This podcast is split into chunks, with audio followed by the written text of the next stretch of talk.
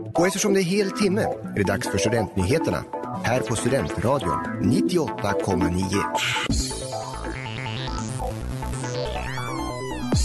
Mental Health Week hos Studenthälsan. UL öppnar framdörrarna. Självprovtagning för corona och universitetets födelsedag.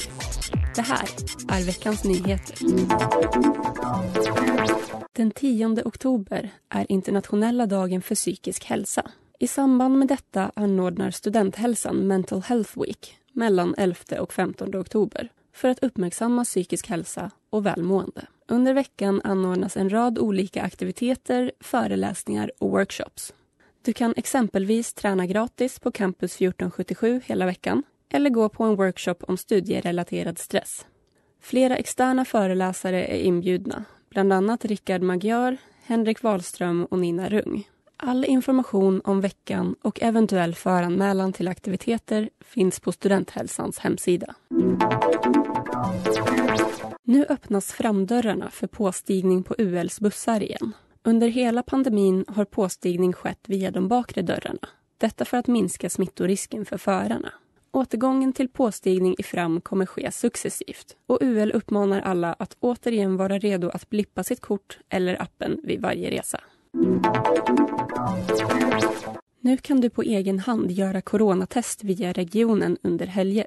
Det skriver Region Uppsala i ett pressmeddelande. Det innebär att den som har symptom på covid-19 kan hämta ut ett provtagningskit vid Kungsgärdets center i Uppsala och själv göra ett test utan att behöva boka en tid.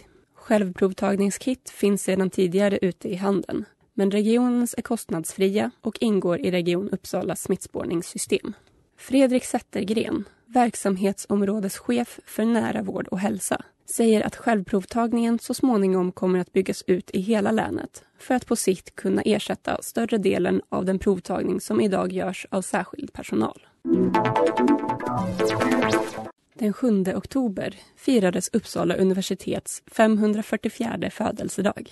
En ceremoni för att högtidlighålla detta hölls i universitetsaulan där bland annat överbibliotekarie professor Lars Burman föreläste och Allmänna sången framträdde. Flera vetenskapliga och pedagogiska priser för 2021 och för 2020 delades ut. Till exempel Linnémedaljen, Oscarspriset och Årets alumn.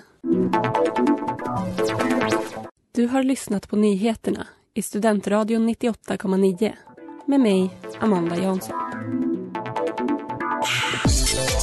Peace.